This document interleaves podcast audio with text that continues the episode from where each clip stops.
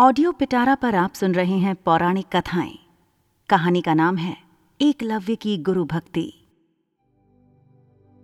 आचार्य द्रोण राजकुमारों को धनुर्विद्या की विधिवत शिक्षा प्रदान करने लगे।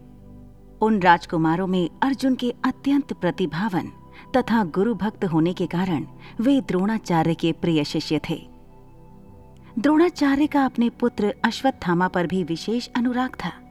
इसलिए धनुर्विद्या में वे भी सभी राजकुमारों में अग्रणी थे। किंतु अर्जुन अश्वत्थामा से भी अधिक प्रतिभावन थे। एक रात्रि को गुरु के आश्रम में जब सभी शिष्य भोजन कर रहे थे, तभी अकस्मात हवा के झोंके से दीपक बुझ गया। अर्जुन ने देखा, अंधकार हो जाने पर भी भोजन के कौर को हाथ मुँह तक ले जाता है। इस घटना से उन्हें यह समझ में आया कि निशाना लगाने के लिए प्रकाश से अधिक अभ्यास की आवश्यकता है। और उसने रात्रि के अंधकार में निशाना लगाने का अभ्यास करना आरंभ कर दिया। गुरु द्रोण उनके इस प्रकार के अभ्यास से अत्यंत प्रसन्न हुए। उन्होंने अर्जुन को धनुर्विद्या के साथ ही साथ गदा, तोमर, तलवार आदि शास्त्रों के प्रयोग में निपुण कर दिया। उन्हीं दिनों हिरण्य धनु नामक निषाद का पुत्र एक लव्य भी धनुर्विद्या सीखने के उद्देश्य से द्रोणाचार्य के आश्रम में आया।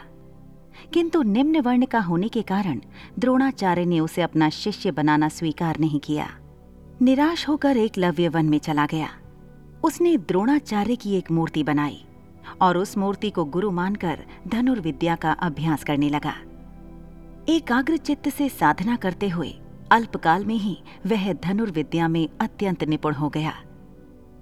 एक दिन सारे राजकुमार गुरुद्रोण के साथ आखेट के लिए उसी वन में गए, जहाँ पर एकलव्य आश्रम बनाकर धनुर्विद्या का अभ्यास कर रहा था। राजकुमारों का कुत्ता भटककर एकलव्य के आश्रम में जा पहुँचा। एकलव्य को देखकर वो भौंकने लगा। इससे क्रोधित होकर एकलव्य ने उस कुत्ते पर अपना बाण चला चलाकर उसके मुँह को बाणों से भर दिया। एकलव्य ने इस कौशल से बाण चलाए थे कि कुत्ते को किसी प्रकार की चोट नहीं लगी। किंतु बाणों से बिंद जाने के कारण उसका भौंकना बंद हो गया। कुत्ते के लौटने पर जब अर्जुन ने धनुर्विद्या के उस कौशल को देखा तो वे द्रोणाचार्य से बोले, हे गुरुदेव, इस कुत्ते के मुँह में जिस कौशल से बाण चलाए गए हैं, उससे तो प्रतीत होता है कि यहाँ पर कोई मुझसे भी बड़ा धनुर्धर रहता है। अपने सभी शिष्यों को लेकर द्रोणाचार्य एकलव्य के पास पहुँचे और पूछा, हे वत्स क्या ये बाण तुम ही ने चलाए हैं? एकलव्य के स्वीकार करने पर उन्होंने पुनः प्रश्न किया, तुम्हें धनुर्विद्या की शिक्षा देने वाले कौन हैं?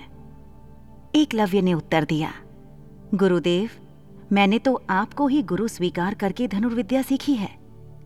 इतना कहकर उसने द्रोणाचार्य को उनकी मूर्ति के समक्ष ले जाकर खड़ा कर दिया। द्रोणाचार्य नहीं चाहते थे कि कोई अर्जुन से बड़ा धनुर्धारी बन पाए।